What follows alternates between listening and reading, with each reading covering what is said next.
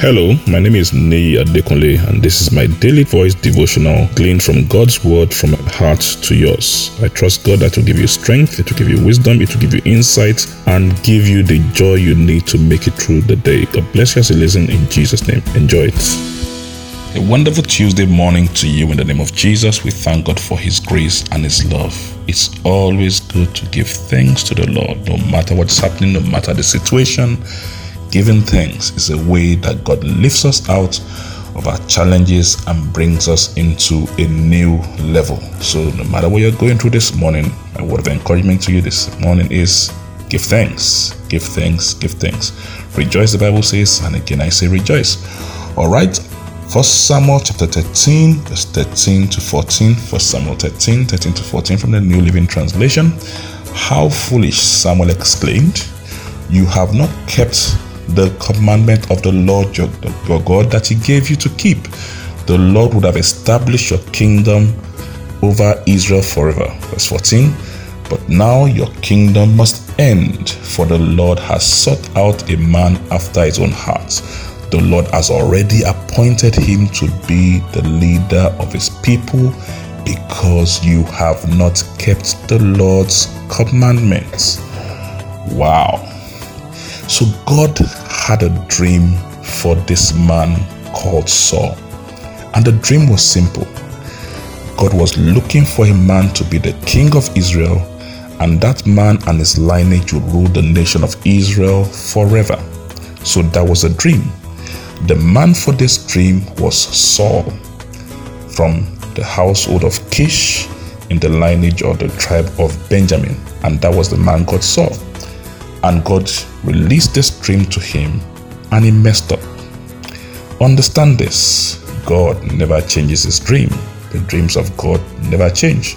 He said, The words I go out of my mouth will never come back void. They will prosper in that which I send it. So God's dream that goes out will always be fulfilled. When we talk about dreams being jammed, it's not God's dream that is jammed. It's the dream that is jammed in the life of the person, in the sense that it might not be fulfilled through that person, but it'll be fulfilled either way. So, like the dream God gave was that I want a man from Israel who I'll make king and his lineage will be king forever. The moment Saul sinned, that dream was taken away from Saul, but the dream was not taken away back to God. It was given to another man called David. So when we talk about dreams being jammed and being dream stopped, it's not as if God's dream can be jammed. If God gives a dream, it's never jammed. It can only be jammed and be stopped in the life of the person because of the the way the person handled the dream, whether the person is sinning and all those things. But God never changes his dream. And that's why it's important we do not allow sin to destroy God's dream in our life. We should not allow dream or sin to jam God's dream out of our life. Sin is a mocker and a molester of people's dreams and destiny. The sin of Saul messed up his life, destroyed everything and his lineage, and that was it. But the dream didn't die, it was simply transferred to the man David. Remember Judas after he sinned and denied Jesus Christ and everything, and he killed himself.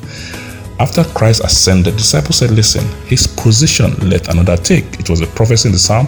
They said, Listen, we need to appoint somebody else to take over this place. So it's important we understand the power of sin to stop our dream and do everything in our power not to let sin take us down. Hebrews 12, verse 4 said, We've not resisted to the point of blood in our stand against sin.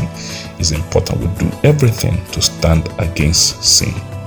Sin will not rule you in the name of Jesus. Your dream you will fulfill. It will not be given to somebody else in Jesus' name. God bless you. Have a lovely day.